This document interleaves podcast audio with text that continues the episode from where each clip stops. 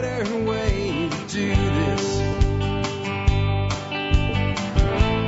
Let me show you a better way.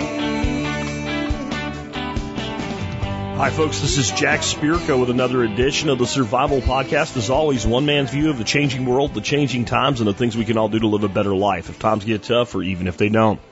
Today is September the 10th, 2018, and this is episode 2288 of the Survival Podcast.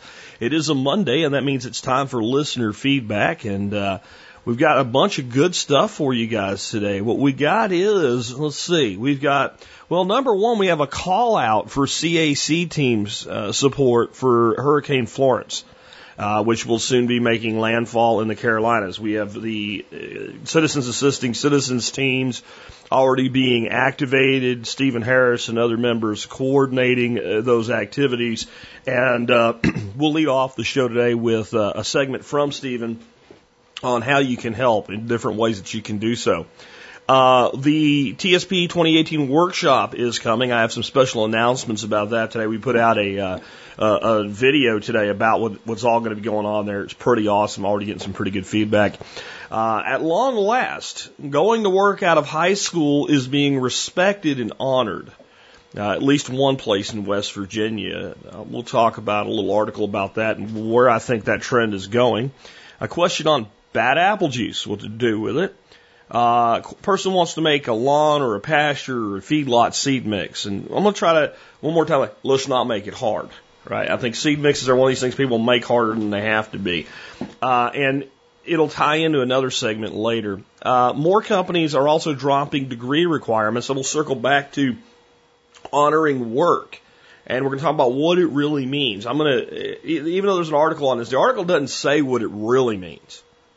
And what it really means is critical for young people that are thinking about sinking tens of thousands of dollars a year into a degree right now with no real plan for what to do with it, and no spreadsheet to go along with it. Uh, we're going to talk about what that really means. Uh, cool idea for a sous vide cooker. In fact, a couple of them. More on this uh, this clown character QAnon out of 4chan, 8chan, whatever forums, and why it's worse than I thought it was. Way worse. Many thanks to the listener who sent me the email that I'll read to you about this. I have a question on AA and AAA battery chargers when the one that Stephen Harris and I recommend is not available. I have a suitable replacement for that. And boy, with hurricanes on the way in, power going to be out. It's a good time to make sure that you have some backup power solutions.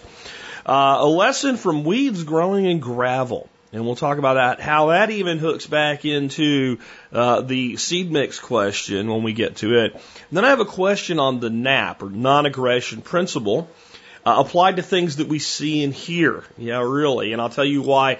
Even though the gentleman makes a very good case with an example of how it's not as simple as just not looking or paying attention to people sometimes, it's still a bad idea to even think about telling people what they can and can't say and do, um, so long as they're actually not directly interfering with or harming somebody else. I'll show you how bad it can spiral and how fast. We'll have all of that and more in just a moment. But before I get into your feedback, let's go ahead and hear from our two sponsors of the day. Sponsor of the day, number one today is bulkammo.com. Look, guys, I say it all the time, but it's because it's true. Gun, no ammo, expensive club. It is really that simple. For a gun to perform its intended function, it needs ammunition. We all know that intrinsically. You need ammo to train with. We need ammo to defend ourselves with. We need ammo to put food on the table with. Uh, we need a- ammo to go out and recreate with as well. A gun isn't even much fun without ammo. It just when you do a recreational shooting, click doesn't do it for you, right? Doesn't put rounds down range. Get on over to Bulk Ammo. Check out all the great stuff they have, the great pricing, etc. You'll like it. Make sure you get your discount if you're an MSB member. And then we have, you know, that's kind of the other precious metal, ca- copper, jacket, and lead. What about precious metal? Silver and gold. Silver's down pretty good right now. It's A good buying opportunity. I have always recommended over the years, it's been a decade now of me making this recommendation, about 5% of your net wealth into precious metals, silver and gold, with probably the majority lending itself toward the world of silver. And uh, that recommendation has never changed. What I've always tried to say, though, is this should be done over time. If you have no silver or gold in your portfolio, and you're worth, let's say, $200,000, 5% of that would be 10 grand. I'm not saying to go out tomorrow and buy $10,000 worth of silver. I'm saying over time, buy in, dollar cost average your way, and put up that silver and gold is the most anonymous form of wealth that there is. You can transfer silver and gold from one hand to the other. It will always have value. It always has had value. As long as men have traded, they have traded with silver and gold. And you can leave that to your heirs. You can transfer that to your heirs at any time. And we have a saying here in Texas. It's between me, you, and the fence post. Uh, as much as I am an advocate for cryptocurrency, I do not believe for a second that anything has the level of anonymity that silver and gold do. It's not the best form of money in the world. It's difficult to transfer across long distances. That's where something like cryptocurrency really shines. But if you want something done and your neighbor's willing to take silver for it, that's as anonymous as any transaction could ever be. And it's fungible. You can go and sell it to, you know, it, it's liquid. You can go down to a local coin shop and get cash for it tomorrow if that's what you want to do, or you can continue to hold it. The reason I recommend JM Bullion. Don't pay more for the same silver. That's stupid. They have the best pricing available out there. They have great customer service. The complaints are zero from them. They have free shipping. And I can talk to the president if there ever is a problem, and he welcomes my feedback if there is any sort of a problem, even though I ain't been one for like five years. When there were a few, he was like, thank you for letting me know. This is the company you should deal with. And by the way, this company has been supporting us now for about six years. Additionally, additionally, um, they do a discount for MSB members. I don't know anybody else does a discount in the silver and gold world. The, the margins are razor thin. I don't even understand how people in that business really make money. I really don't. It's too. It's a tough business. These guys do it right, and they're there for you. Check them out today at jmbullion.com. Next, let's look at a day in history. Uh, this day in history, in fact, It'll go back to the year 1977. On this day, September the 10th, the guillotine fell silent. At Baumettes prison in Marseille, France, Hamid Djandoubi, a Tunisian immigrant convicted of murder, becomes the last person executed by the guillotine. The guillotine first gained fame during the French Revolution when physician and revolutionary Joseph Guillotine won passage of a law requiring all death sentences to be carried out by means of machine, decapitating machines used earlier in Ireland and England, and Guillotine and his supporters viewed these devices as more humane than other execution techniques such as hanging or a firing squad. The French decapitating machine was built and tested on cadavers, and on April 25, 1792, a highwayman became the first person in revolutionary France to be executed by this method.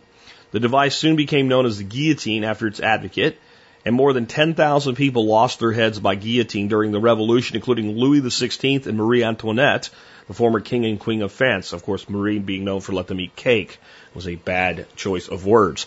Uh, use of the guillotine continued in France until the 19th and 20th centuries, and the last execution by guillotine occurred in 1977 in September 1981, France outlawed capital punishment altogether, thus abandoning the guillotine forever. There's a museum dedicated to the guillotine in Linden, Sweden. You know, I wanted to actually, I selected this one for today's because there's you know a lot of stuff happened on this day, September 10th. I suggested this one because he me a chance to talk about capital punishment in the state. Uh, I've been doing a project on Instagram called Spirko's Laws of Life, and right now there are 30 laws of life. And the fifth law of life is the only one that even touches politics out of all 30 of them. And it's a very simple one, and it, it tells you all you need to know about dealing with the state and politics. Spirko's fifth law of life is all power granted to the state will be abused and used incompetently, so think carefully before granting them any such power. And I want to explain something. This isn't absolute. Because people are fallible and people make mistakes and people are corruptible and people become corrupted. And if you give something like the state that has the ability to use force, a power, it will both be used fallibly and it will be used corruptedly. It will be. It, it's not if, it's when and how bad. This is why my stance on the death penalty changed. I am not opposed to the punishment of death for certain crimes. There's a guy that uh, we just watched a series on called like Mind of Criminals or something like that, And this was a guy very kind of recently had taken this girl and locked her for like 18 years in his house, chained her up, uh, had beaten her so that she would have miscarriages and things like that. And uh, if somebody, if, this lady would have gotten, she did get free and, and got help for her and somebody else. I don't remember which one this was. There's so many of them that this type of thing has happened with. But if, if she had found an ice pick and instead of leaving the house, embedded it in the back of his head and killed him, I don't know that I would have, you know, wept for a second. And if some somebody had found this in ha- happening and killed this man with their bare hands, I don't think I would have held anything against the person who did it. But if you if you go to Google and type the following in, wrongful death penalty convictions, you will literally find a laundry list of mostly African American men, by the way, who have been cleared after maybe a decade or more on death row by new evidence, uh, specifically DNA, that, that proves without a doubt they never did it. They weren't there. It wasn't them. And in most of those cases, if you dig into them, you will find prosecution lying or withholding or hiding evidence during the trial or evidence that should have been admitted into the trial that wasn't. Why? All power granted to the state will be abused and used incompetently, so think carefully before granting them any such powers. Now, I know not everybody's going to be an anarchist like me in principle, okay? Um, and you're not even, not everybody's even going to be a minarchist libertarian, which I think is a hell of an improvement if you're going to stay in the world of statism. I know that people are going to stay anchored into their world of the dichotomy of conservative and liberalism without even really understanding what either one of those are because they have bought into the marketing. I get it. I think this is a universal principle though. There are certain things that you cannot have someone have power to do if you know at some point they will be abused and used incompetently. The ability to take a life cannot be granted to an entity who has proven that it will abuse power and use it incompetently. And you cannot find me any power the state has ever had that you can't point to examples of incompetence and abuse and corruption of that said power. When it comes to killing somebody, you can't have that. Because if we do put you in prison for 20 years, and we do that with incompetence and malice and abuse, but someday you are proven innocent, we can say, we're sorry and let you go. If you electrocute somebody, you cannot unelectrocute them. If you shoot them with a gun, you can't unshoot them. If you cut their head off with a guillotine, you cannot put it back on. It is irreversible. And there are certain things, again, that I do not believe the state should have the power to do. So I am not opposed to the concept of capital punishment. I am opposed to the state possessing the power thereof. Because all power granted to the state will be abused and used incompetently. So think carefully before granting them any such power.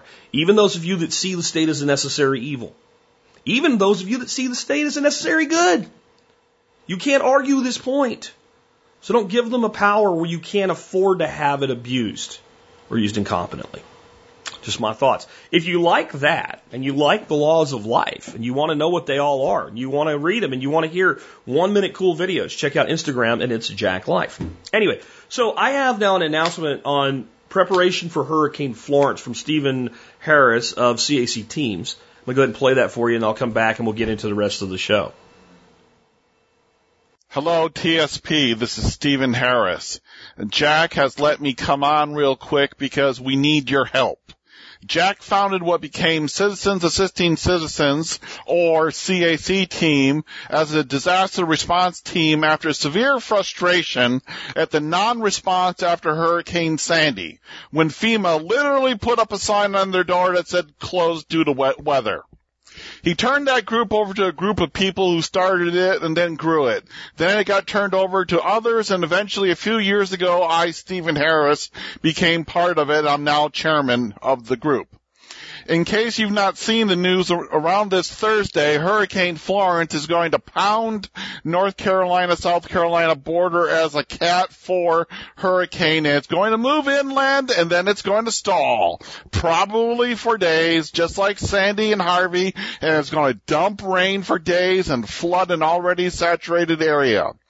CAC team responded to Harvey in Texas, Maria in Puerto Rico, and in Van, Texas to a tornado. Uh, to a tornado. We are responding to Florence. We are responding to Florence. I activated the group four days ago, and now we are fully active and alerting all members, and we're asking for more help.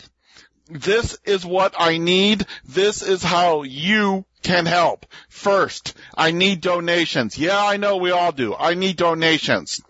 We buy diapers, food, water, cleaning, sanitation supplies, things so people don't get mold. We buy gasoline and more. We buy things that are needed now. We make our own hygiene kits and give them to people who have literally just gotten out of the boat from the Cajun Navy with nothing but the wet clothes on their back that they are wearing. We give them a hygiene kit when they're dirty and have nothing. We put all of this into the hands of people one on one. We do not help FEMA. We do not help the Red Cross. We help people before they get there. We are fast. We are nimble. We are quick. We help the people they miss after they show up. And let me tell you, after Harvey, that's a lot of people they missed. Go to www.cacteam, that's Charlie Alpha Charlie T-E-A-M dot com to donate. Uh, literally, your dollars can be used, they can, they can go into PayPal and they can then be spent by a volunteer and that volunteer can take those items and have them in the hands of someone who needs them in less than one hour. It might be a day, but literally it can happen that quick. That's how efficient we are and that's how quick and nimble we are. I'm dead serious. We are fast. We buy a Dollar Tree, Dollar General, Big Lot, Sam's Club, and finally Walmart, and we buy in that order. We have this down to a science. We are very, very smart with your donated money. If you want to see around 250 photos of things that we did to help in Houston and Puerto Rico, then I put up some photo albums for you to see. Yep. They are temporarily located for the needs of uh, speed at CAC, Charlie Alpha Charlie, 1234.com. Two, Second way you can help. I need safe havens. What is a safe haven? It's where you are in, near, or close, even a few hours from the affected area. This affected area can be the whole East Coast with what's going to happen. You offer a room in your house for two or three CAC volunteers to sleep and hopefully get a shower in the morning before they go out for 16 hours to help more people. It's nice if they can sleep in some air conditioning. They will all pile into one bedroom.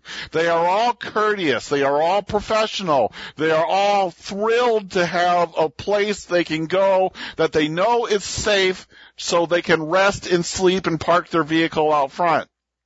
They'll even sleep on the floor. That's part of you volunteer. You might be sleeping on the floor. Bring, bring a sleeping bag. It's just a safe place for them. Now, if you don't have power and light, they will bring power and light with them in the form of an inverter and LED lights. If you need help, they will help you first before they go to help other people we try to limit people in safe havens to three days. If you need them out faster, you email me and say, hey, they're a-holes. I'll get them out within one hour. Okay, you want them to stay for five days, you can tell them they can stay for five days. But one, two, or three days, you set it, you tell us, we'll obey, we'll make it happen. If you want to be a safe haven, go to CAC team, Charlie Alpha Charlie, T-E-A-M dot com, and sign up to be a safe haven or make sure you mention it in the comments section. Click on join. Three, I need volunteers. You should have an SUV or a pickup truck, but it's not 100% mandatory. Well, even if you want to join and help in a Subaru, you can. You might drive into an area of need, drop off items, and then drive home. You might drive with one or two other people, stay at a safe haven for a few days, help in the area for a few days, and then come back. We like our people to work in pairs. One person drives, one person navigates and communicates. This is a disaster zone. People in pairs are safer. We track you by GPS in real time with Glympse. And we talk to you all the time and we direct you, we help you, we answer your questions, and we give you assignments and missions to accomplish. This is all on your phone. To volunteer for this, go to cacteam.com and click on join and tell us what you can do. Four, we will probably need people with boats. With the hurricane stalling over a saturated, severe area that is expecting flooding, we need a TSP Navy. If you have a lightweight boat and you can respond for one day or multiple days, let me know. CACteam.com. We will be calling fire departments in the area to say, hey, do you need some talented people with boats to follow you around to grab more bodies out of the water? We will be finding them and then calling you and say, hey, can you go to this fire department and help them look for Captain so-and-so? Tell us what you can do at cacteam.com. Click on join. Five, I need people who cannot deploy. I need people who cannot leave their living room. You're stuck at home. You have five cats, one dog, and that's it. I need your help with social media, posting photos on Instagram, Facebook, tweeting. I need a WordPress person to help our web guy and miracle worker Josh Sloan. CACteam.com. Click join. Put this in the comments. I need multiple people, many people doing this because this is going to be on, be going on 24-7 for two weeks. Speaking of help, I need people who look up and call fire departments in the area that's going to be flooding and ask if they need people with boats. CACteam.com, click to join. If you want to see photos and donate, go to CAC1234.com. And if you want to donate or join, go to CAC Team Charlie Alpha Charlie T-E-A-M dot com. If you are joining to help, or you want to listen to what we are doing, then download the Zello app on your phone. That is Z-E-L-L-O. That's it. Z-E-L-L-O. Z-E-L-L-O dot com on your PC, Mac, Android, or iPhone and join the group Citizens assisting citizens. That is our Blue Force tracker. That is how we talk with everyone instantane- instantaneously. It worked miracles during the last two situations. What if you need help? There are TSP Facebook groups in many of the states, especially the ones about to be affected, they all have a policy of mutual aid in that state. If you got a down tree, a big one, you don't know what to do, post it in the TSP Facebook group of your state that you need help. Show some photos. Ask who can help. My basement's flooded. My cat's up the tree. The tree's on the house. Now the cat's on the house. If you are a member of your TSP state group, group and you got a chainsaw and the ability to help or rescue the cat, got a ladder, go help if you can. You don't have to, but if you can, do it. Anyone can ask for help. Ask for help. Post it in the TSP Facebook group of your state. Ask anything, help anywhere you can. Together, we all help each other and make it through this. I have put together for you a very quick list of TSP Facebook groups by state to make it easy for you and look them up. They are temporarily located at, uh, Jack, forgive me, it's 3 a.m. They are temporarily at, don't say it, uh, they're temporarily located at TSP one two three four dot com. That's all that's there too. Okay. Just TSP one, two, three, four for your Facebook group. Join. It's a lot of fun. I've been a big part of the Michigan TSP Facebook group. We've done some great stuff during storms to help each other. We're all there to help you. So go to your state and talk, share, post, ask, and help. If you need help or don't know of a, you know of a situation that needs CAC team help, you can also email me directly and let me know. My email is at cac1234.com. Have you ever seen someone on or something on TV in a disaster and said, I wish I could have helped. I'd have done that. Have you ever wanted to make a difference? Have you always said someday? Have you ever wanted to show your teenage kids what real charity is? Well, let them pull a person up to their neck in flood water over the edge of a rescue boat and let them experience it firsthand. Charity is one-on-one and it's personal. It's you giving a mother with baby with dirty diapers a box of clean one, clean ones. It's you giving someone thirsty bottles of water, someone hungry food to eat, someone who does not know what to do, a helping hand and a calm, confident voice that says, I'm here to help. It will be okay. CAC team is one-on-one charity. Do you want some stories you'll tell your grandchildren in 20 to 30 years? Join us. Then come with me. Join with me. I'm telling you that you can do it and we will make you able to do it. I want you. I need you. You can do this. Go to cacteam.com and click join us. This hurricane is going to be history like Andrew, Katrina, Harvey, and Maria. CAC1234.com, TSP1234.com, and CACteam.com. Jack will have links on today's show page. Don't curse the darkness. Light a candle or light the candle of someone who is darkness. Thank you. So um, definitely we need assistance uh, with this. You heard all the great ways that you can help. I actually have the Facebook book groups now on a page on the survivalpodcast.com.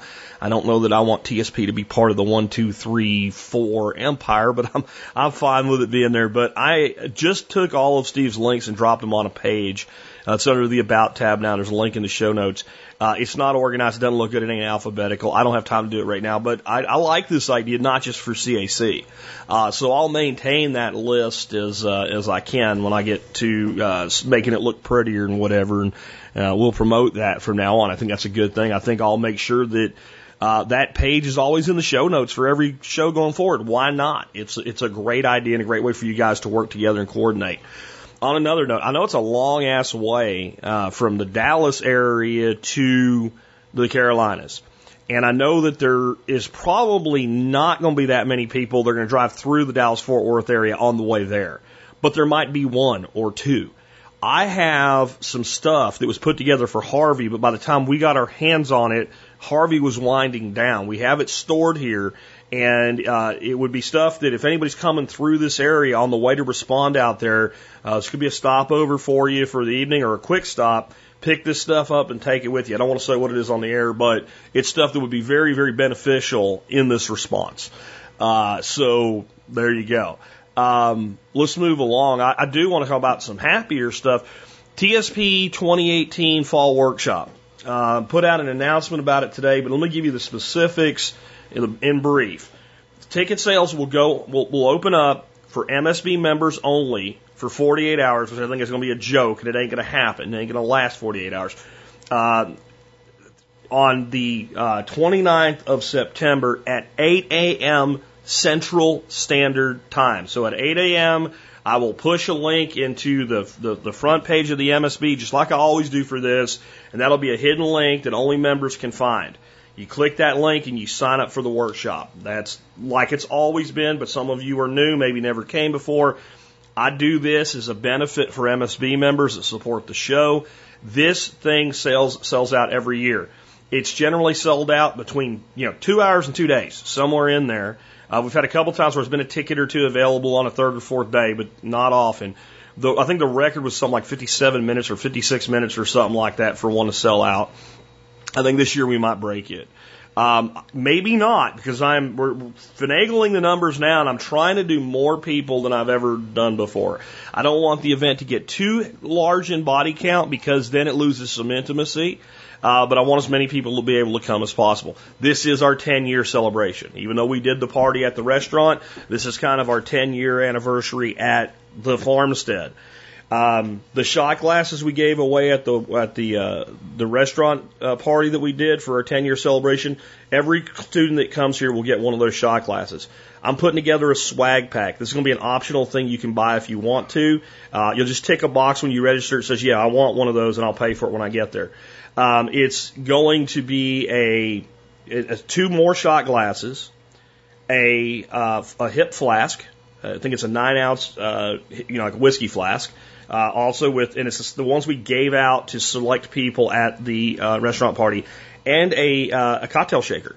So you know your big old you know shakers to shake and strain off and make drinks with, uh, branded with the TSP 10 year logo on it as well. So all of that together is going to be 50 bucks, and I'm going to do as many as people say they want because uh, I have to pre-order all this stuff. On that, with the way we're doing things this year, especially the Friday, I mean, the Friday is going to be like going to um, like a high end restaurant party.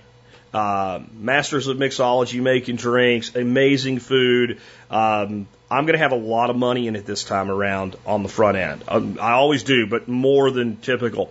So I'm going to require the deposit be 150 versus $100 to help me take care of uh, all the things that I need to take care of to make this thing work. Uh, that'll help that. So that'll be 150 down, and then when you come to the workshop, $350 paid at the time you come to the workshop. So that's going to be the cost of it. The workshop dates themselves are going to be in November. Uh, that gives people plenty of time to make air flight, you know, air arrangements and stuff like that. Um, it's going to run Wednesday the 7th is when people get here. It's just kind of a reception social night. Uh, usually have brats and, and sausages out. That's about it, and drinks. Uh, and people just kind of set up their camp and stuff like that. And then our workshop dates are going to be the 8th, 9th, and 10th. That's Thursday, Friday, and Saturday. Uh, most people that camp do stay over till Sunday morning because uh, they're not fit to do anything else from adult beverages uh, and leave Sunday. And I will throw you off the pro- if it's 11 a.m. and you're still here, I will push you off the property because by then I need to take a nap badly. Um, this should be again the best one ever. I put out a really cool promo video for it today. You can find it at the website. Uh, and again, you know, mark your calendar, set your reminders, whatever. Uh, the 29th of September, 8 a.m. Central. That is Central, not Mountain, not Eastern, not Pacific. Central, 8 a.m. Central. I'm going to push that page live, and when it goes live, I know what's going to it's going to go fast. So if you want to come, make sure you uh, are prepared to do it. I don't think it's the case that anybody that really wants to come won't be able to come. I do think if you wait till Sunday morning, you won't be coming. I do think it will sell out in a day. It may sell out a couple hours or an hour. Uh, but I think if you get up at 8 a.m., you pretty much are guaranteed a spot. So, uh, you know, and we always do what we can to accommodate a few more people, but I, I don't know how many more we're going to be able to do. Anyway, really do hope to see uh, many of you uh, at the workshop this time around, and I'd like to see some new people. Really, I I am kind of humbled by the number of people that have been like every year for five years, and some people that have been to multiples when we've done multiple in a individual year. Uh, I am I'm humbled by the fact that some people have been to all but maybe one. Um, but I like seeing new people too. So that's another reason I'm going to try to up the head count. I don't want to turn down any alum but I'd like some people that maybe have never had a chance to be here before to come. I don't think you can understand it until you do. Um, I've been to a lot of events and workshops and things. There is something about this community, TSP community as a whole, that when we do something together, it's a, it's an entirely different experience. So more info will be coming, but uh, you know, be there, be square type thing. Uh, next, I want to uh, talk to you about this article that that I was sent. I think John in Moorpark, who sends me tons of cool stuff uh, is the one that sent this, but I'm not sure if it was him. It's it's called Signing Day recognizes high school seniors starting jobs, not college. Let me read a little of the article to you, and I have a link in the show notes for you. Uh, the familiar high school rituals take place every spring. Athletes sign letters of intent to play for college programs as their coaches beam with pride. The photographs splashed across social media. Other high school seniors wave college acceptance letters and their names announced in school assemblies. But one school system in Virginia wanted to celebrate different life changing moment for the seniors who were starting careers right after graduation. In Henrico County Public School Administrators held a ceremony in late March called Career and Technical Letter of Intent Signing Day. Quote, this is a celebration of students who are entering the workforce or post-secondary training with a plan, said Mark Beaton, uh, director of Henrico Schools, Department of Career and Technical Education, in a Facebook post. Quote, they've chosen to maximize their high school opportunities for career training and industry certifications with an eye on becoming successful and financially secure much earlier in life. The students met with representatives of their future places of employment and both signed letters outlining what they would do before and during employment as well as what training and compensatory benefits the employer would provide and an estimate of the position's overall value. Quote, signing day is a way of recognizing their hard work and the value of the career preparation training they've received through Henrico School's Career and Technical Education Program, Beaton said. More than 5,000 students earned industry-based certification in Henrico County each year. That often means a job immediately upon graduation. For this first event, a dozen students were recognized as they sang letters of intent to work as apprentices or machinists for local and national companies. Beaton said the idea for recognition ceremony was rooted in a constant battle to show the importance of this type of training. There's more to the article you can read if you want to. Again, there's a link in the show notes. I want to talk a little bit about this in, in a different standpoint, something that I actually found to be kind of sad. Um, a few years ago, because he's a senior in college now, I went to my nephew uh, Andrew's graduation down in uh, Arlington, actually Mansfield, and it's a it's a it's an upper end school district that he's in. Uh, and as you might ex- expect, during the graduation ceremony, they would have someone come up and they would give them their diploma and they would say, and it will be going to University of Texas, Texas State University, blah, blah, blah. And everybody applauded. Or we'll be joining the United States Army or the United States Air Force. And one, one girl was going to the Air Force Academy and applause, right? I don't think I heard a single person announced as um, would be going on to a place of employment. Even something like joining their father in his you know, company or something like that. I don't think I heard anybody didn't have something said that involved a college or something like that. And I'm just betting that due to pure shame, that some of these students probably made up colleges that they thought they might eventually go to because you didn't want to have nothing said. And the, the school probably wasn't going to say that you were going to go work for, you know, Concentra Health Services in their, you know, clerical department or something like that. And it's because we have stopped valuing work and careers that do not require a college education. We have been so blinded by bullshit. And I'll save my other thoughts on, on, on, college degrees for a segment later in the show, but I wanted to start with the anchor here. And I also wanted to point out that we are reaching a point of this cycle shifting. And one of my laws of life is what? Everything is a cycle. If you want to know what's going to happen tomorrow, look at what happened yesterday. There's a constant repetition of cycle. That's why we study history. And you can only devalue trades and things like computer programming that do not require degrees. In fact, degrees may be detrimental to. You can only devalue those things for so long until you actually create a shortage of people to do them. And when you have a shortage of skill, you will have a rise in wages.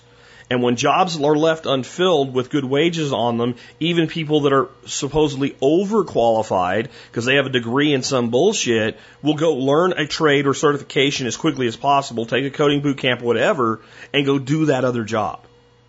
And then that will become respected again. As people start to realize that there is a, there is a way forward in careers that do not involve a four year academic degree. And again, we'll leave it there for now, but I'm glad to see this school doing this. Now, uh, unfortunately, I think that their motivation is more about going, look, what we do is important here in our, our technical training in school. And look at us and make sure you fund us. I don't really think that the motivation is a larger thing of, hey, look, this is important everywhere. But it is.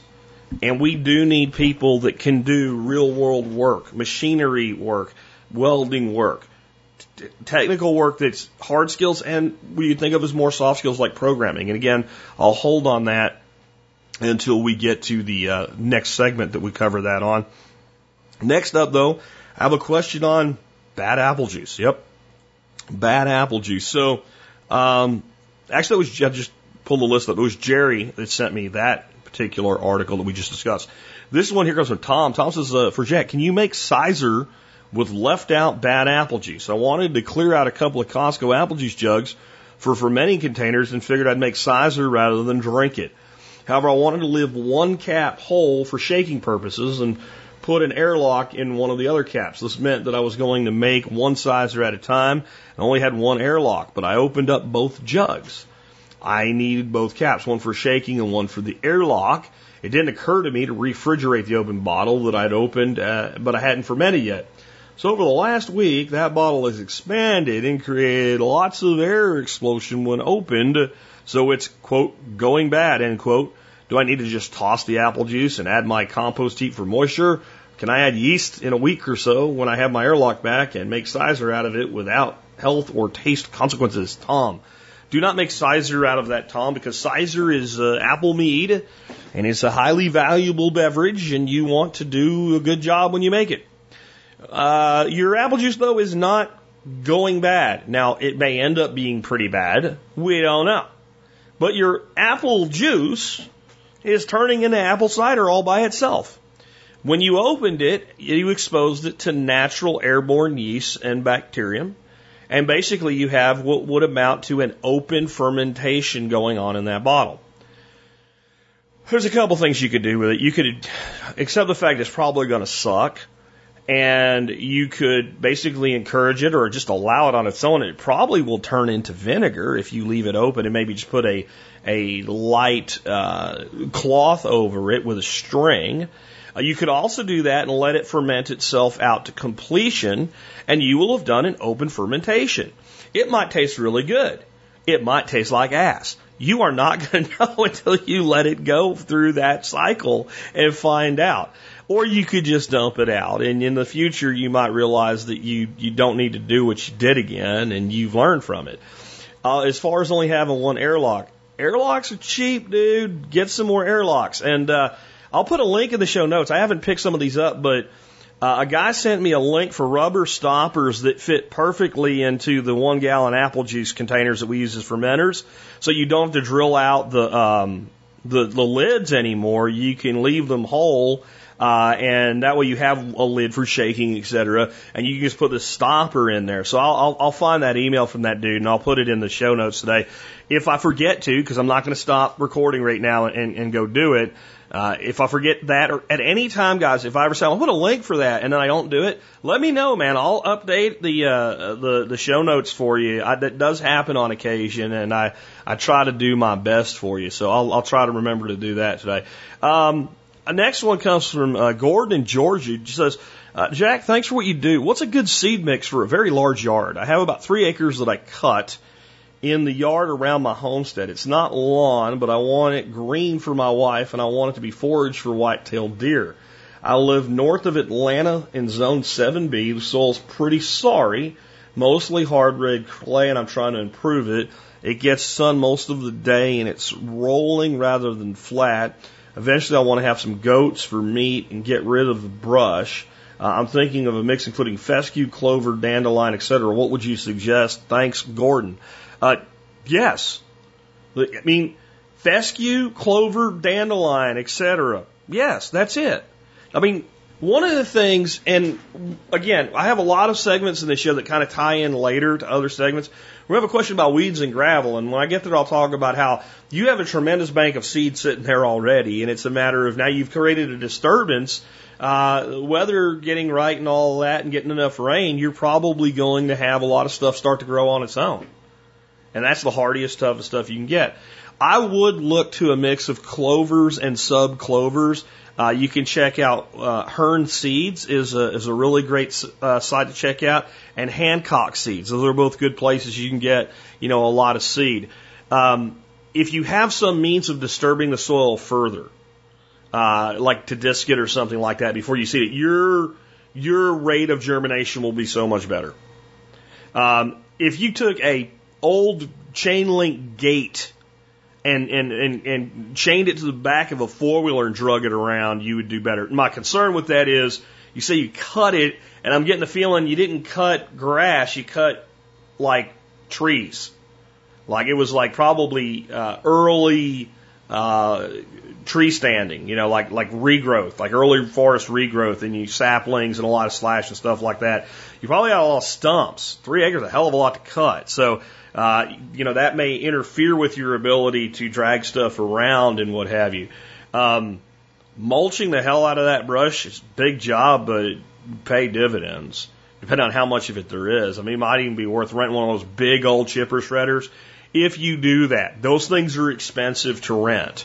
I would get all the brush in piles and sized and ready so that you can pull that thing onto your property and just start blowing it out. And I'd have some kind of a party, have a bunch of people over, throw some barbecue in the smoker, get people some beer. Don't have them drinking beer till they're done throwing shit in the shredder so nobody throws their hand in the shredder and, and get some kind of a community organization going on that. That would help. You really can't go out and cover three acres with straw. It's, it's not doable. So my my issue with investing in a lot of seed, if you don't have some way to disturb that soil, a lot of it's going to go to the birds, literally and figuratively, as in dried up, blown away, etc. And try to time seeding with rain events. If you can seed, like if you know you got like, you're going to have like a 100% chance of rain on Saturday, seeding on Thursday or Friday is a great idea. And you might have that because I'm thinking you're going to get a bunch of rain from this, this hurricane, even though Georgia's probably going to escape, you know, any of the major wrath of it. Um, so you might want to kind of get on it. Uh, but you know, you say you want uh, food plot for whitetail deer. Well, then, you know, food plot mix is not a bad place to start. The thing is, if you get anything to grow, other stuff will grow. But when, if you're going to invest in seed, I would want to invest in annuals that reliably reseed and I would want to invest in perennials. And a small amount of seed everywhere is probably better than a lot of seed in one spot. So spread it out, get a lot of mix in it. The annual that I would include that I think would be very beneficial to hard panned clay soil is daikon radish. Um, you can look up tillage radish, would be kind of the hardiest of the daikons, but any of them. And daikon is a great reseeding annual. It does self propagate. I haven't planted any here in two years, and I still have it showing up here and there on occasion. Uh, so that would be another one that I that would be one that I would make sure you get in the, in the mix. The thing is, don't make this hard. Everybody else, a seed mix for this, a seed mix for that.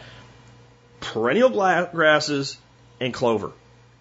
That that's your base to just about anything. Um, maybe alfalfa, maybe some medics and things like that. You, you, you make a mix of that. That's, that's what you're looking for. And, you know, I think a lot of people, because we're not fans of conventional agriculture, turn away from some really good resources. Your local agricultural extensions, uh, your local feed stores and seed stores and stuff like that. Talk to those guys. Tell them what you're trying to accomplish. You know, it's not like everything they sell is GMO. Right? If it's not corn or sugar beets or soy and some alfalfa now, unfortunately, it's not GMO anyway.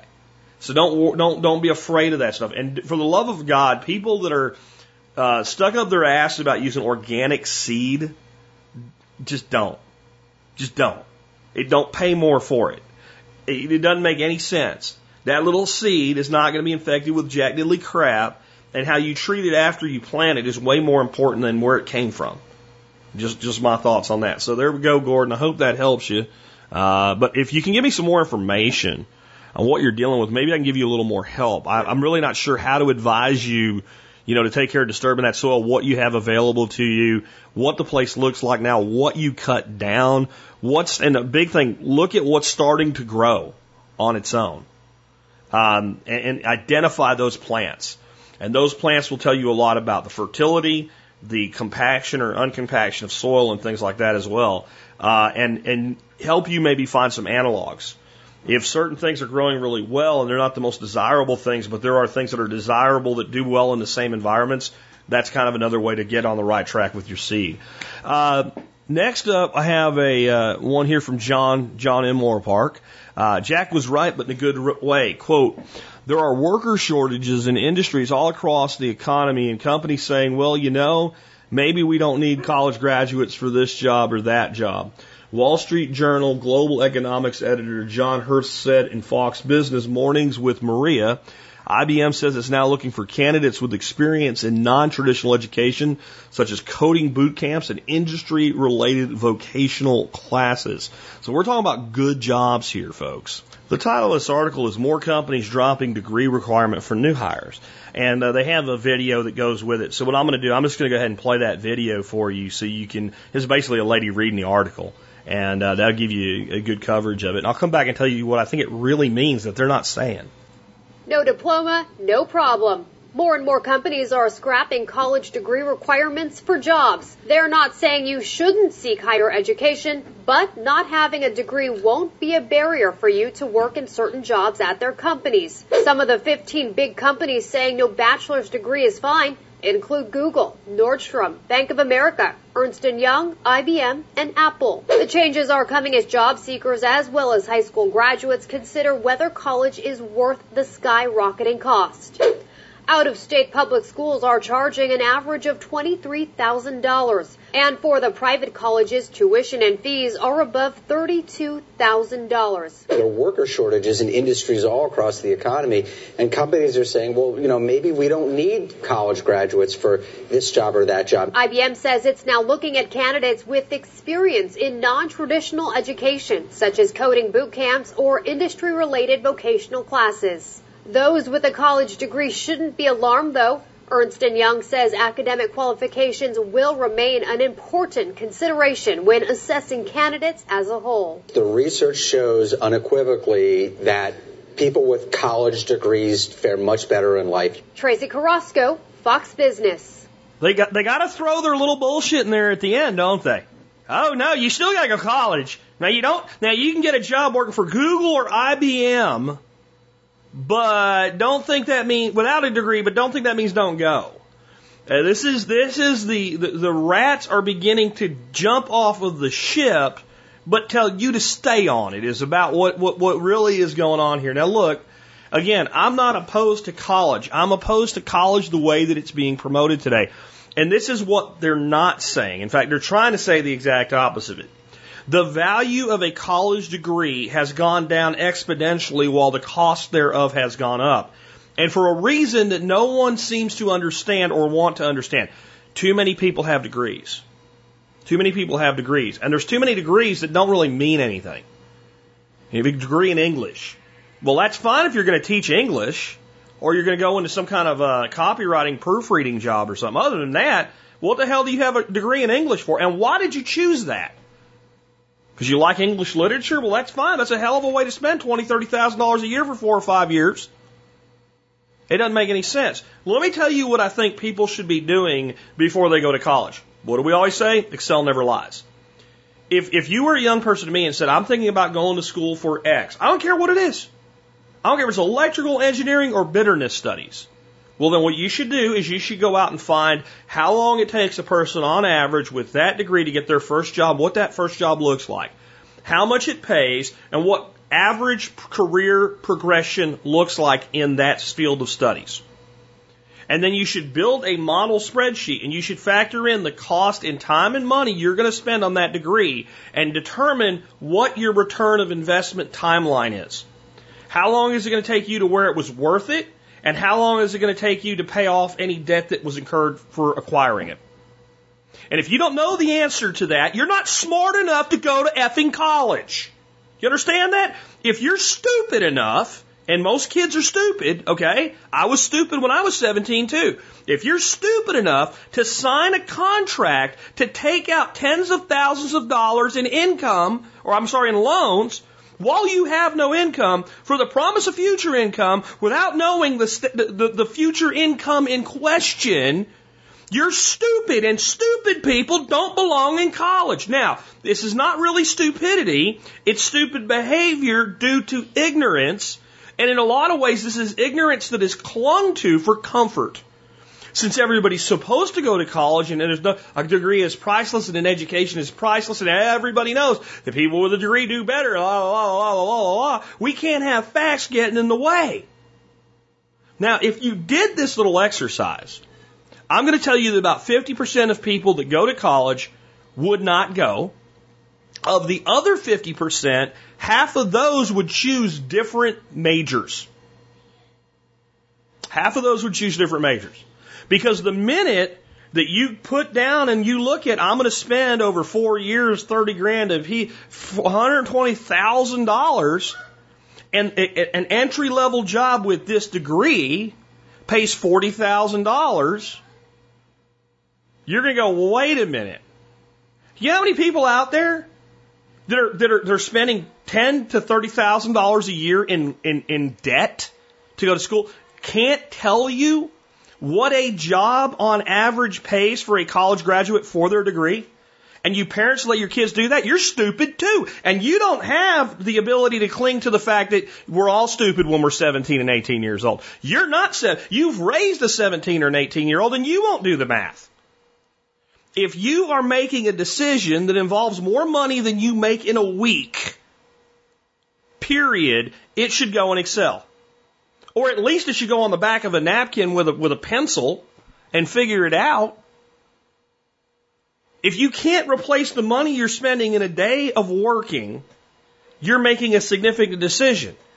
If you're borrowing $120,000 and an entry level job is $40,000, you're looking at once you have that job, three years of 100% of your first year's wage to replace it. I'm not even saying you shouldn't do it. I'm saying you should consider that before you take out that kind of debt. And no one is doing it. And I'll tell you what, when two to three percent of people are doing something, I'm going to go ahead with no one. Because on average, no one's doing this. And the people that I know that have, you know, have pursued educational careers and have done this exercise, none of them are kids except for Matt Powers' kids, and he damn near got fired from his job as a teacher for having them do that project. We are firing teachers for teaching kids to do what I just said to do. Evaluate a career based on the cost of attaining the education versus the income the career provides. We're, we're upset when somebody says to do that, and then we're lying to these kids and saying it guarantees that it's going to pay itself back. Well, if it guarantees, why would you be a, now, here's the thing they're not saying. This is the big lesson here. The value of these degrees because of this behavior is going down exponentially. Almost as fast as the cost goes up, the value goes down for a variety of reasons. Number one, we have a tremendous number of students that get degrees that really have no business ever being in college at all. They just don't belong there. They're not the kind of people that need a degree for the type of career that they're going to have.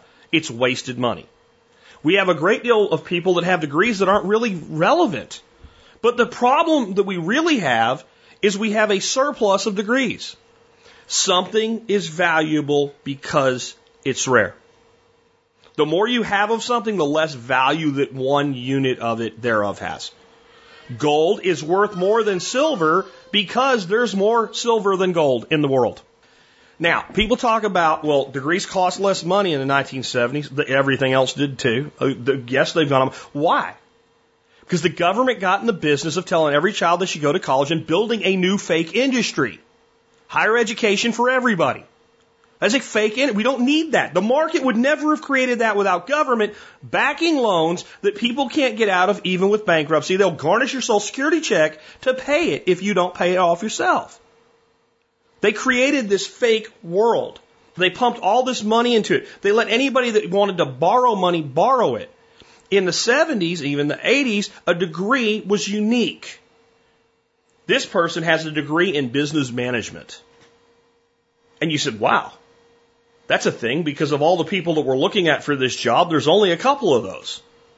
Now so does everyone else. So now it's become, it went become, it became a box that employers just ticked off. So it went from being a unique identifier because people that were quality for their, their, their chosen career path went to college all the way up until about the 1970s. You were not an idiot and went and got a degree in 1975. You couldn't do it. You could be a dumbass, but you couldn't be a complete idiot. And I'd say in the 50s, you couldn't even be a dumbass.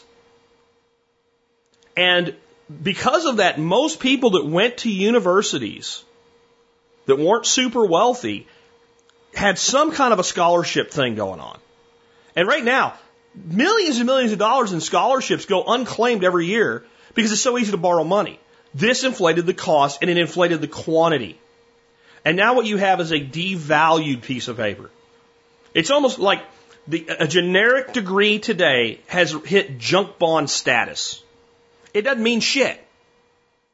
And the reason these companies are beginning to hire people without them is they're finally accepting that.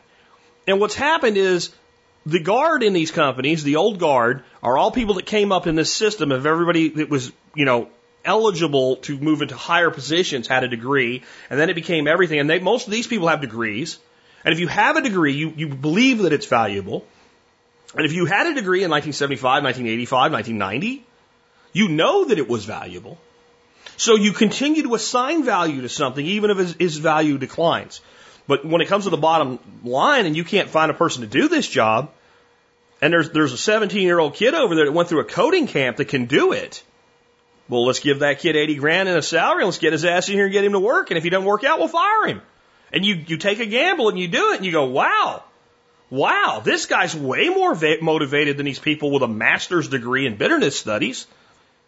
And you're seeing that cycle turn now.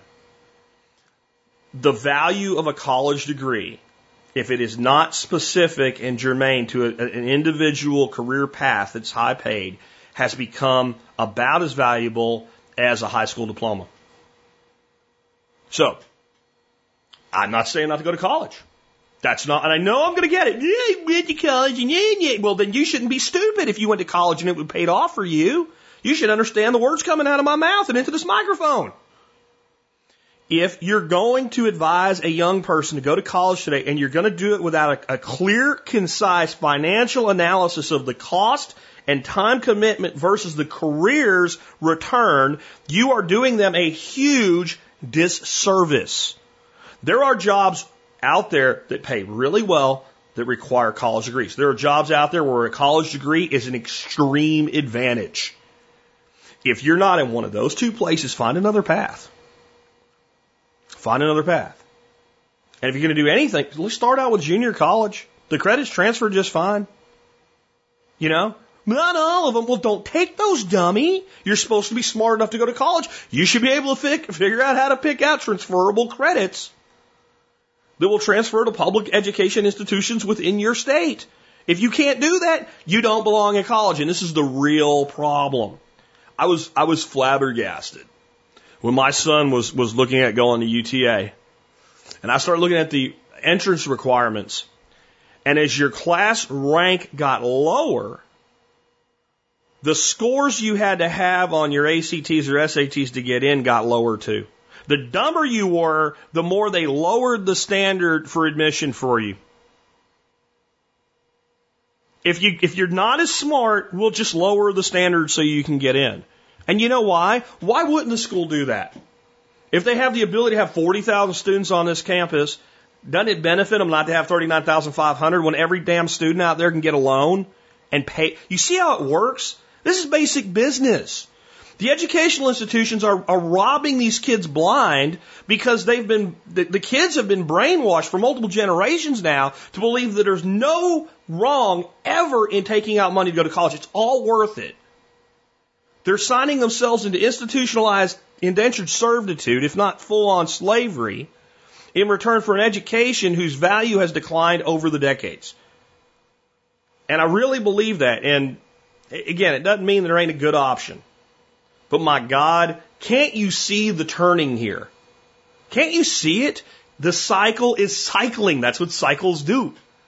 We have primed this pump of nonsense that every person that comes out of high school should go to a uh, four years of schooling before they get any experience at anything to be valuable. And you wonder why no one wants to run an excavator anymore. There's a lot of money in being good at running an excavator. Especially if you can become a, an operator, you can make some money, you can save some money, you can buy your own piece of equipment, contract yourself out, eventually form a company and have your own employees your own excavation company. Now, that person might do very well to have some education in business management And maybe even to take some college courses in it as they progress. They don't need a, a degree for that though. They don't need a couple years in French literature studies to go along with it to balance out and making them a whole effing person. No, they need to know how to, how to run a ledger. They need to know how to manage accounts payable and accounts receivable. They need to know what to look for in an accountant so that they have a good one doing that work for them.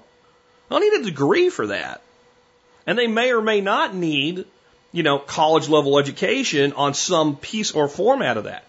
But if a person wants to be a computer programmer today or a designer or something like that, there are so much better pathways in college. Pick the right one and run the freaking financial analysis.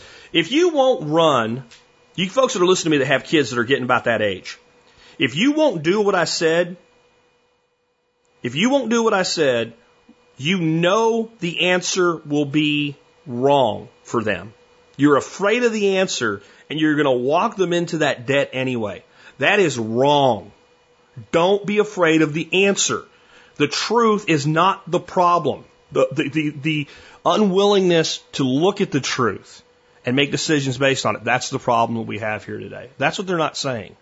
And this cycle is, is reaching a point where it's going to, this is how all these things do. They start out little crumbs, little crumbs, little crumbs, and then they go downhill like a boulder. And the boulder is about to get off that kind of little plateau with a very small pitch, like 1%, and it's just slowly kind of trickling forward, and it's about to hit, you know, that 20% grade. You watch what happens then. Let's take another one. Another one from John here, just a, a little quick email, and it says, uh, idea, sous vide cooker to heat water around a pan for cheese making. Precise temperature control. Using two pots easily makes a water jacket. Formerly the other John in West Virginia, now in Ohio.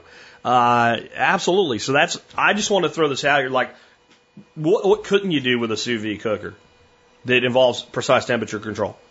You guys that are uh, brewers and you want to do an all mash brew, now, obviously, you don't want to stick your sous vide cooker in your mash. That's going to ruin it, right? But if you had a water jacket type situation that John's there with double pots, you put that cooker in there and you set it to, you know, whatever temperature you want to hold your mash at. Guess what? It's staying there perfectly. Yogurt, 110 degrees. How easy is that? Take your jar, set them in a little thing of water, and then you can go straight into that water with. So I mean, there's all kinds of different things we could do. And I just wanted to kind of point that out as uh, another option for those of you that have sous vide precision cookers. I don't like unitaskers. Well, number one way to make something not a unitasker is to find other things to do with it, even if it seems like a unitasker. Um, next one comes from Eli. And I'm very grateful to Eli because honestly, I didn't have time to dig into this. And this is about that QAnon email or call that I got Friday last week where, you know, this guy said, you're on the right side of history, back QAnon, make it available to your audience. And I said, you know, I don't want to just completely ad hominem attack this, but there were some things that really looked wrong to me, including the source being 4chan, 8chan forums, et cetera. And uh, if somebody could send me information that would prove me wrong, fine. But I, I thought this whole QAnon thing was nothing but just very good trolling and done for their own amusement and uh, preying on people that believe in conspiracy theories. I got one email from a guy. I, don't, I deleted it, but it was basically like, you know, I think you need to look at this deeper. And Q moved over to 8chan, which is less adolescent than 4chan. It all sounds pretty adolescent to me. And but I like this other guy even better. And here's his blog, and it's more concise and to the point. And so I go to the blog, and like the second thing posted there is the lies Masons tell. Okay, I'm done. I'm done. I, I just I, I've known enough people in my life that are part of the Masonic Brotherhood to know that it's it's a fraternity of men that get together and discuss things. But they ain't running the world and they ain't changing the temperature of the water in your pool. And uh, when you go into conspiracy theory with me, again, I, I believe in conspiracy. But generally, I don't believe in most conspiracy theories. And when somebody tells me about a conspiracy theory, my first question is, can you tell me a conspiracy theory you don't believe? And if they don't have any, I'm done because it can't all be true, right? So anyway, um, this guy emailed me, and I really appreciate his take on this. So, and, and it really helped me understand what's going on here and how this is propagating itself from this QAnon crap. Uh, his, his name is Eli, and he says, Hi, Jack. Thank you for shutting down the QAnon call. You are 110% correct on your read of the whole situation Here's a bit of backstory and some to color some of the things surrounding this. I graduated high school in 2001. So I was a teenager on the very, very early days of the internet, back when places like 4chan and the Something Awful forums were just forming out of the primordial online soup. Both places were on pretty even playing field and even had sort of an online rivalry in the early thousands. Um, although for whatever reason it seemed that 4chan won at piercing the cultural lexicon to become oddly mainstream, even though they were both pretty similar. The entire original purpose of places was to troll people into thinking stupid things for the lulz, which is laughs. For instance, 4chan was almost entirely responsible for making that stupid chocolate rain video go viral back in the day. It was a lot of fun being part of this community, uh, as most of the things were just incredibly silly. It was really funny when the 4chan hive mind managed to pull off something that people believed to be true. In the good old days, these were always very innocuous, often fairly absurd things. I sort of fell out of following 4chan and something awful when I grew up a bit more and got busy with my life. But in the meantime, 4chan has gone through this super terrifying metamorphosis where they aren't just doing silly trolls, they're preying on uh, delvishness in this country and how willing people are to engage or believe in whatever outrageous theory that gets floated, uh, whether it's pedophiles in pizza places or whatever else. The traction Q QAnon is getting is honestly really scares me. As whoever is behind it has realized all they need to do is provide these tiny, incredibly vague snippets referred to as crumbs and all the people following this referred to as bakers just fill in the blanks. It reminds me of reading headlines in the Weekly World News tabloid about Nostradamus predicted 9-11 because he said earth-shaking flames from the world's center roar and make the earth around the new city quiver. Um, could that apply to 9-11? Sure, but those passages could also apply to anything else you wanted to theorize, including recent volcanic eruptions in Hawaii. QAnon is no different. Here's the latest crumb from Q. The plan, interorganizational collaboration, is being carried out by the highest level, former and current positions, F and D, FISA equals start Q.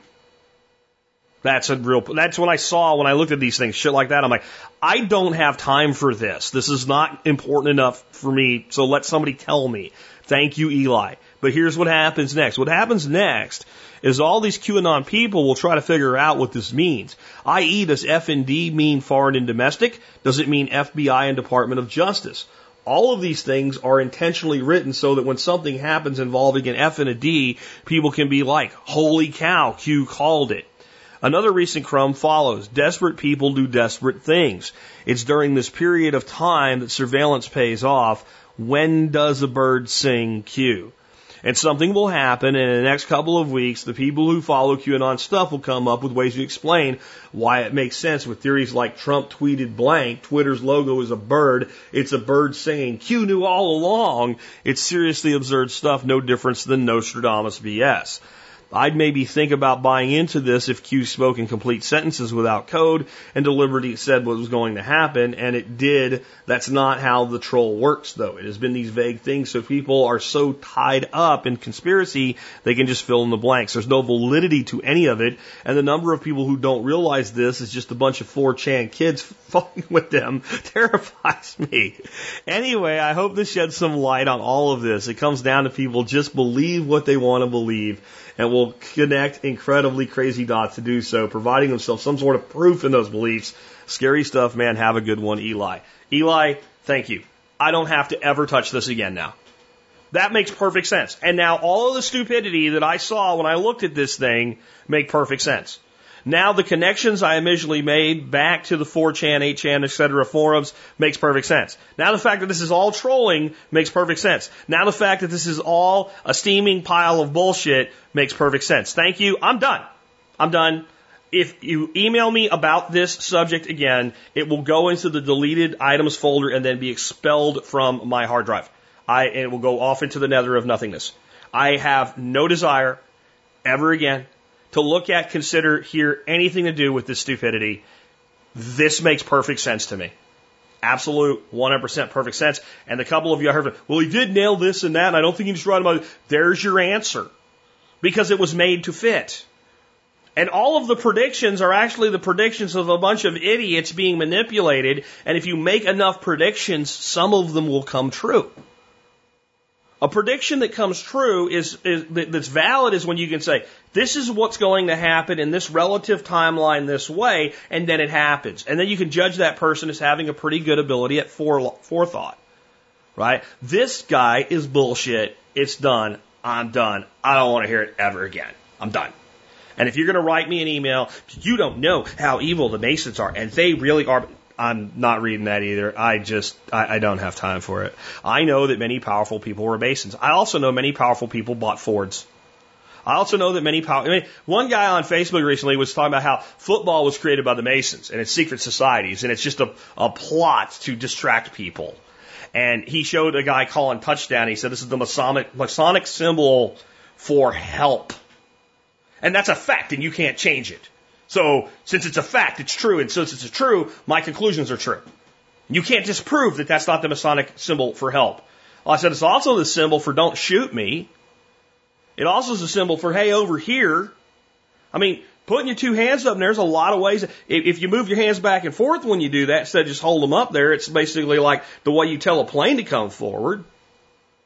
I mean, you know, like this kind of shit you can make a statement that's true, but it's still bullshit, and that's that's what I get out of this. On something a little more useful, uh, Mark emailed me and said, "Hey Jack, the charger you've recommended is uh, unavailable. I waited a few. I wanted a few days too long to buy it. Wait until it comes back, or is there another one that you would recommend that's just as good?" Um, the Powerex MHC 800S is the charger that Steven Harris and I have recommended for ever and a day. As happens, products either go out of stock or they just morph into something else or companies stop, stop making them, uh, what have you. And so I've, I've looked to find something that has good reviews. I could buy one and test it out, and I have. And this will be coming around as an item of the day very soon, but I go ahead and, since the question came in about it, uh, tell you now. Um, what I look for is, well, why did we like the other one? And I don't know if it's coming back, but the Powerex, why did we like it? Well, the biggest things we liked about it is it worked, it didn't ruin batteries, and it didn't charge them in pairs. You can charge one battery in it. A lot of these multi-battery chargers, they charge in pairs. So if it's an eight thing charger, you can charge two, four, six, or all eight at once. But since they charge in pairs, if those two batteries are in different states of discharge, it has some problems and it leads to issues. And, know, also maybe you just want to charge one battery and you want them all. So this one that I happen to recommend does that. It's, if you check it on FakeSpot, it's got good grades.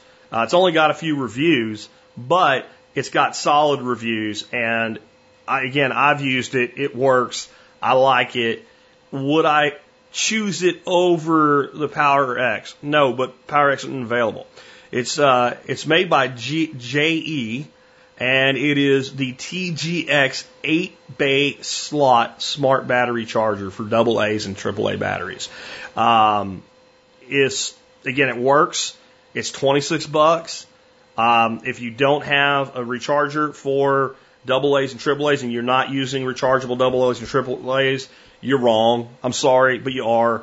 Um, it's the best source of backup power you can charge them with an inverter in your car, a cheap, you know, $20 plug into the cigarette lighter inverter, uh, and you can charge batteries for just days and days and days and days and days uh, during an outage with, you know, idling your car once in a while. And uh, you, but the bigger thing is you can do what I always say: better life. Times get tough even if they don't. Use them in your remote controls for your TV, set your kids' video games, and all that stuff. That way you're familiar with them, you're constantly using them. When a, when a set is discharged, instead of putting new batteries in, you just take them out, you drop them in the charger, you pull new batteries out, put them into you, your device. And if you do that, again, you'll be familiar with the equipment. The kids will be familiar with the equipment. Everybody can use it. Uh, it, it, it saves you money long term.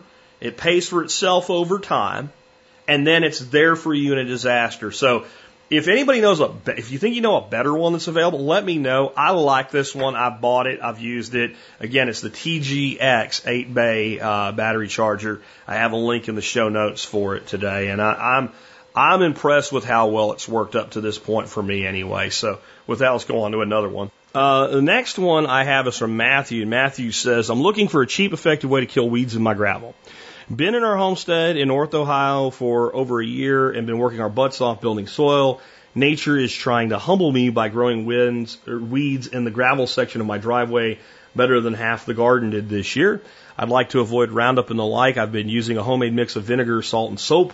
Seems to do the job. It needs a lot of spraying. I've seen these weed torches you can hook up to a propane tank. Have no experience with them. Any tips would be appreciated. Thanks, Matthew. Okay. Um, first of all, let's talk about how you could make this stop, sort of. Um, you could do something like get a pond liner, rake up all the gravel, put the pond liner down, and then put the gravel on top of the pond liner. And it'll work for a while. And eventually you'll have enough soil built in the gravel itself that you'll have stuff growing in the gravel and eventually the liner will fail and you'll actually have even more resilient weeds because they will now have roots down underneath the liner creating a mulch like environment, which is what's going on right now. It's also the case that there's a tremendous number of seed in any square foot of ground. And different seeds have different triggers. Some seed, if you, if you take, let's say, four square feet of ground and that are right next to each other, and you add no seeds to them at all. And on one of them, you take one of those torches you're talking about, you just you just incinerate that square foot till it's just bare. You burn everything, burn it. Okay, fine.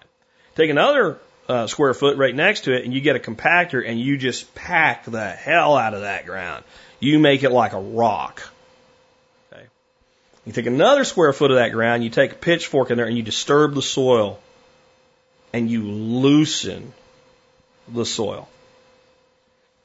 You come back in a few weeks, all three of those areas that you've done something to will have new growth. And even though they're sitting right next to each other and they all have the same seeds in them, it'll be mostly different things growing. Some seeds are triggered by fire. Some seeds are triggered by compaction. Some are, seeds are triggered by loose soil and disturbance. That's their environment that they grow best in and they are nature's reparative mechanisms. There's something's gone on. There's been a disturbance, whether it's fire, compaction, loosening, doesn't matter. It's been a disturbance. Tree fell, uprooted, whatever. It creates this this response from nature.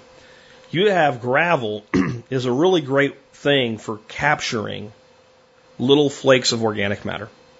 People think to put gravel down, nothing's going to grow there. You want to grow shit, cover it with gravel.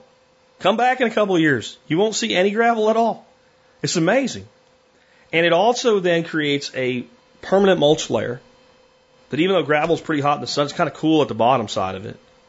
And then all the little creepy crawlies go in there and start disturbing the soil underneath.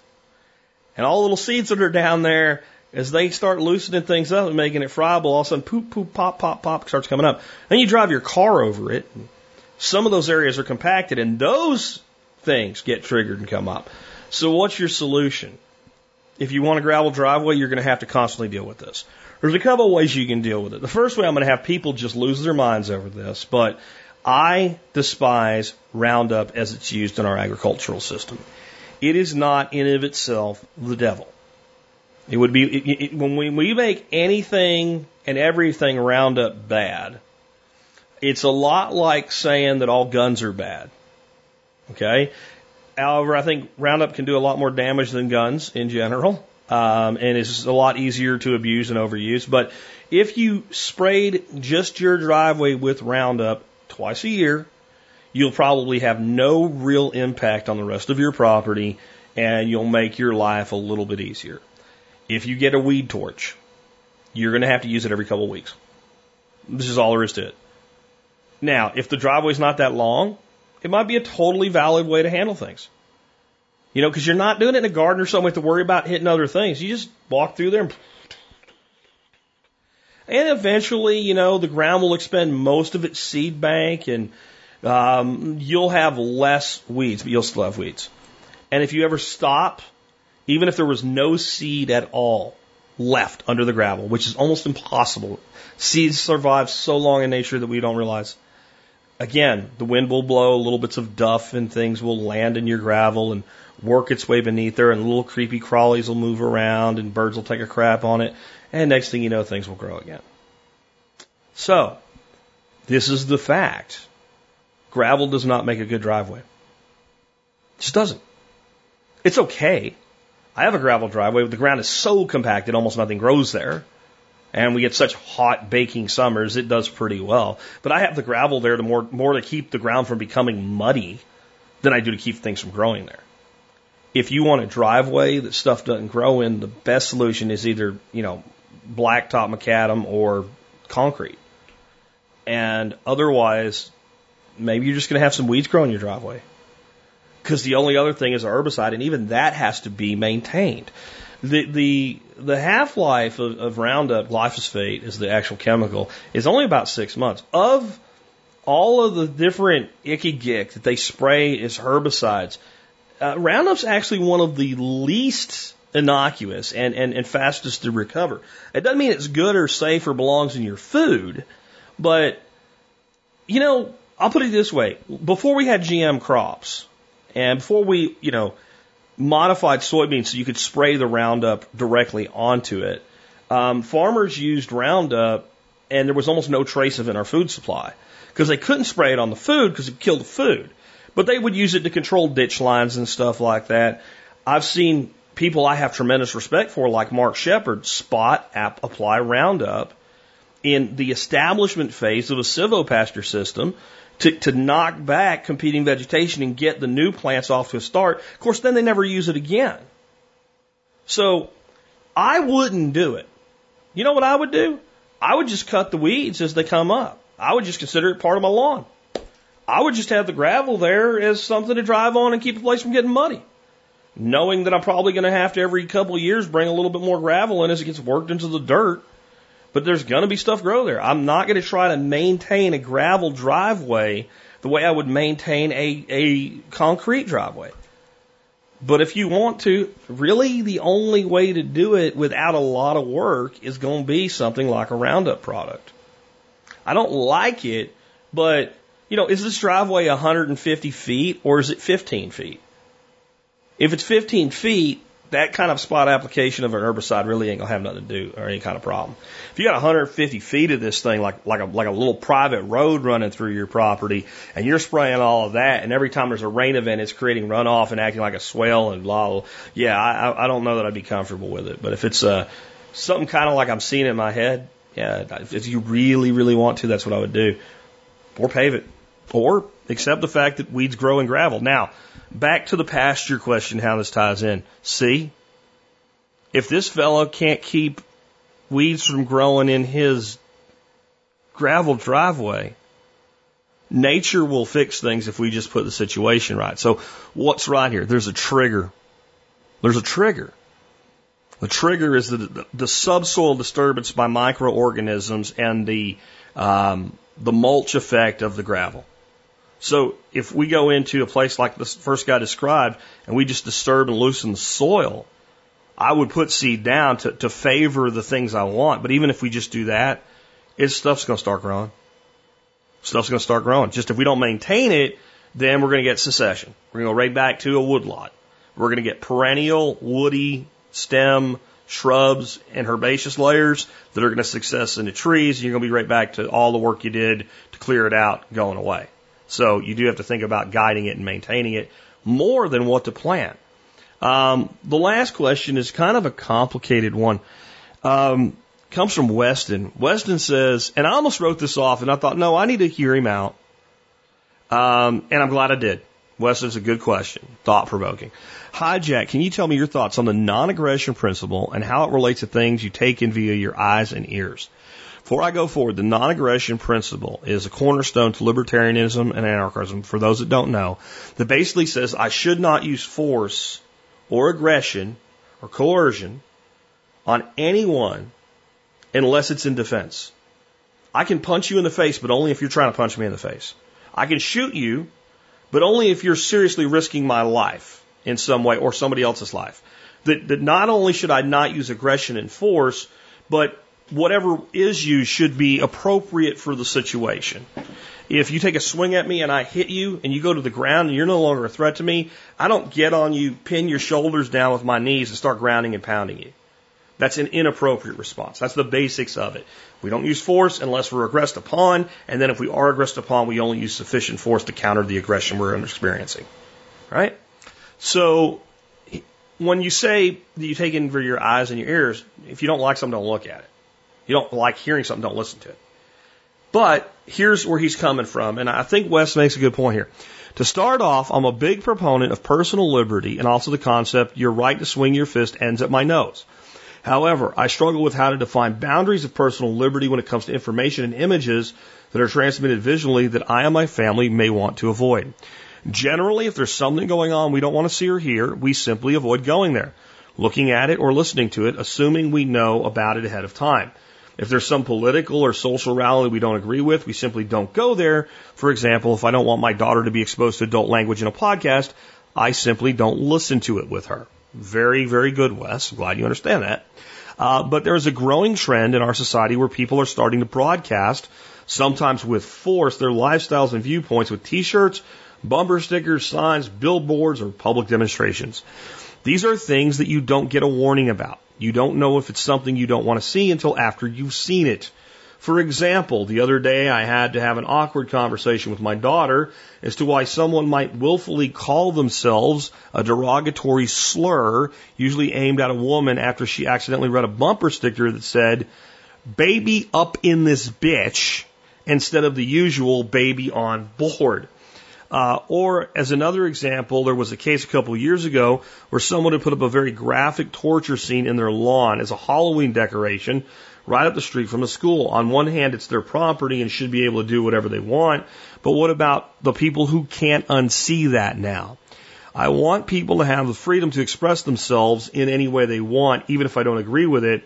And there's a danger of letting personally uh, offended dictate our lives, but it seems like there's boundaries that are not well defined and are constantly getting pushed back and forth.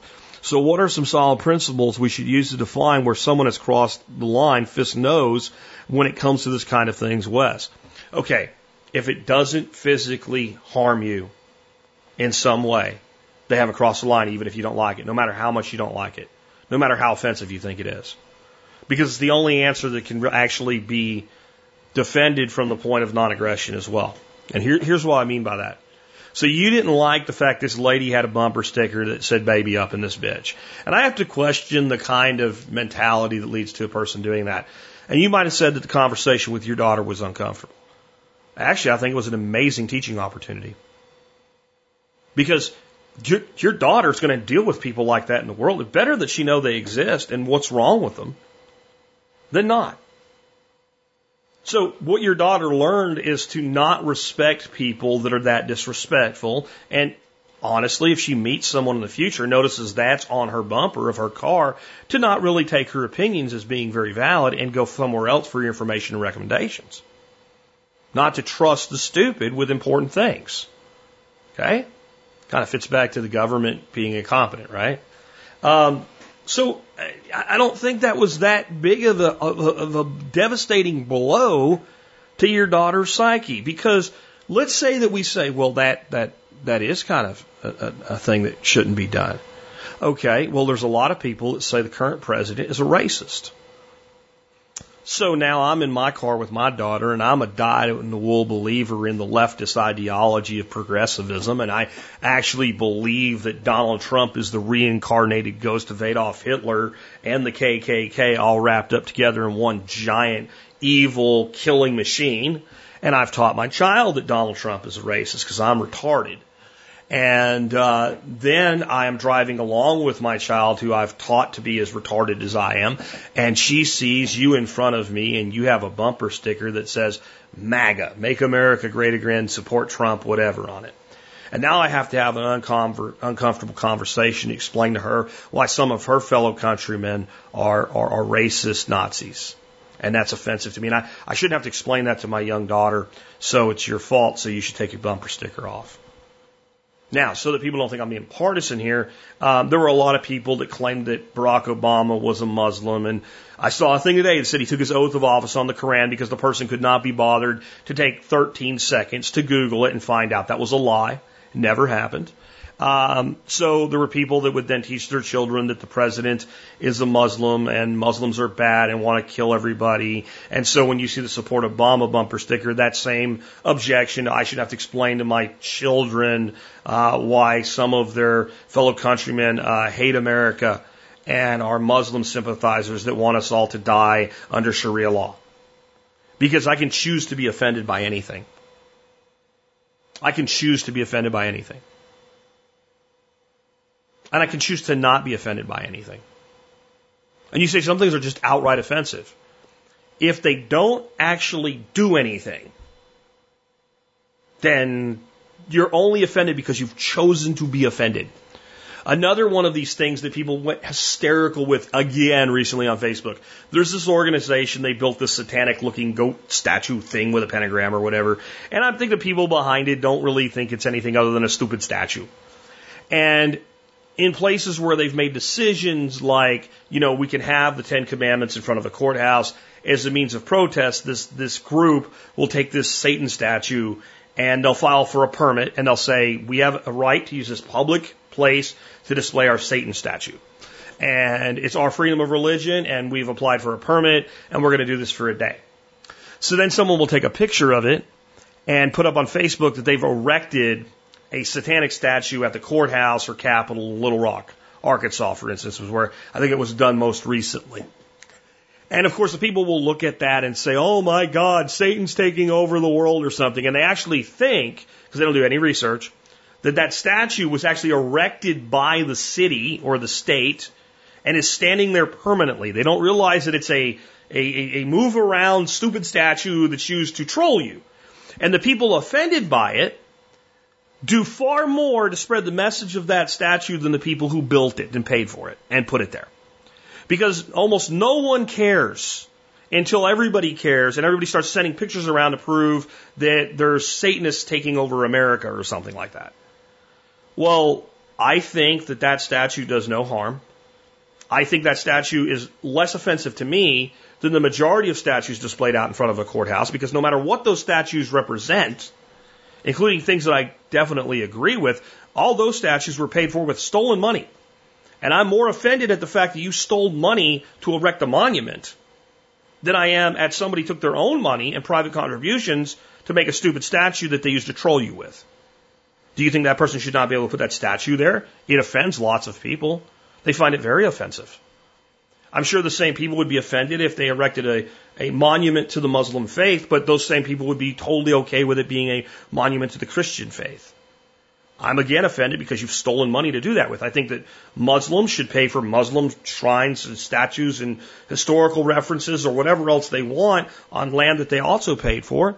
And that Christians should do the same thing and atheists, if they want something, should pay. I think people should pay for their own stuff. But if you're going to start pulling at the concept that that thing that I'm looking at is offensive, and I didn't get, basically you're saying what the college students are saying. You, you want a trigger warning.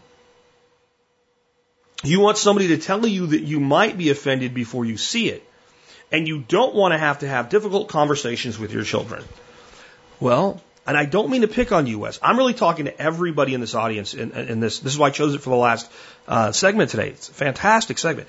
If you don't have those difficult conversations with your children, who's going to? Who's going to? Because you didn't do your spreadsheet and you send your kid off to some liberal arts school for a degree in bitterness story, stories, some professor who's going to present it in a very collectivist, statist way that she'll believe because you never had the conversation with her about why people behave certain ways. And, well, they're too young for it. No, they're not. No, they're not. I guarantee you that my seven year old grandson probably wouldn't even question that bumper sticker. He wouldn't even really care. It wouldn't make sense to him. He might be at the point where he would, but you know what? The point where he says, why is that there? What is that? What does that mean? Children ask questions when they're ready for the answers. Another problem we have as parents is we look at children as not quite full human beings. You know, I mean, this is one of the things that drives me crazy with women and dressing up babies and like handing it around like it's a thing and fighting over who gets to hold it next. That is a that is a miniature human being. That is a fully formed human being. They deserve certain respect and dignity. And that's your child. And as your child grows and they observe what's around them and they see something disturbing, then you discuss it with them. And, and you might say, well, what if, what if that thing is, you know, somebody murdering somebody? Well, murder is illegal. And, and even in an anarchy, I'm sure that murder would incur wrath and punishment. And this is the other side of things. Well, what, what is the check on people's limits? If you go far enough, you become ostracized by society. The biggest policing action in society is everybody else's opinion of you. That if you go far enough outside of what is considered to be decent behavior, you have no one that wants to be part of your life anymore. And many of these things are highly self correcting.